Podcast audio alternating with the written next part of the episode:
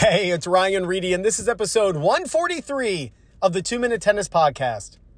I want to talk to you about one of the most common mistakes I see players make when trying to hit a smooth and powerful two handed backhand.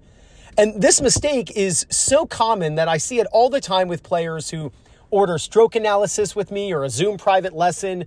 And if you want to learn more about those and how I can personally teach you no matter where you are in the world, just go to 2minutetennis.net and and check out, you know, what I offer. But I often see players drop the racket down too early in the backswing and it kills their racket speed.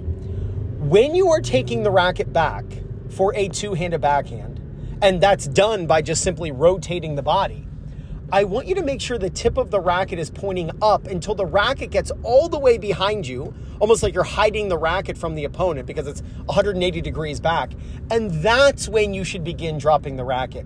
If you're the type of player who is lacking power, you struggle to handle depth and pace from your opponent.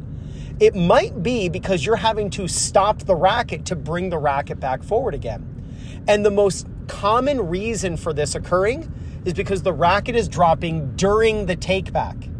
When you're doing your unit turn on a two handed backhand and you're just turning the body like you're going to show your back to your opponent, keep the tip of the racket pointing up. Keep your racket higher than your hands. Then once the racket gets all the way behind you, that's when you're going to drop the racket. A perfect example of this is Novak Djokovic. Watch when he takes the racket back, he rotates his body, and the racket is all the way behind him, 180 degrees back from the ready position, with the tip of the racket pointing to the top of the fence behind him. That's when he drops down below the contact, swings away from his body low to high, and puts easy topspin on the ball. The beauty of this type of swing is the racket never has to stop. You can use a continuous swing if needed when your opponent hits with pace and depth. Don't drop the racket down early during the takeback, but rather keep the tip of the racket up. Now, I will say this make sure that the moment you see the ball come out of the ball machine or off your opponent's racket, that you begin the takeback.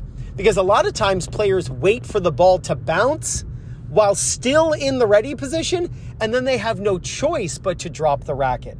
So basically, I was talking about the what. Like, what do I want you to do? Keep the racket tip pointing up as you take the racket all the way back behind you. But the how is to turn early. That doesn't mean you turn fast. You simply need to turn early. The moment you see it's a backhand, get out of your ready position, start rotating the body like you're going to slightly show your back to your opponent, and keep the tip of the racket pointing up during the take back.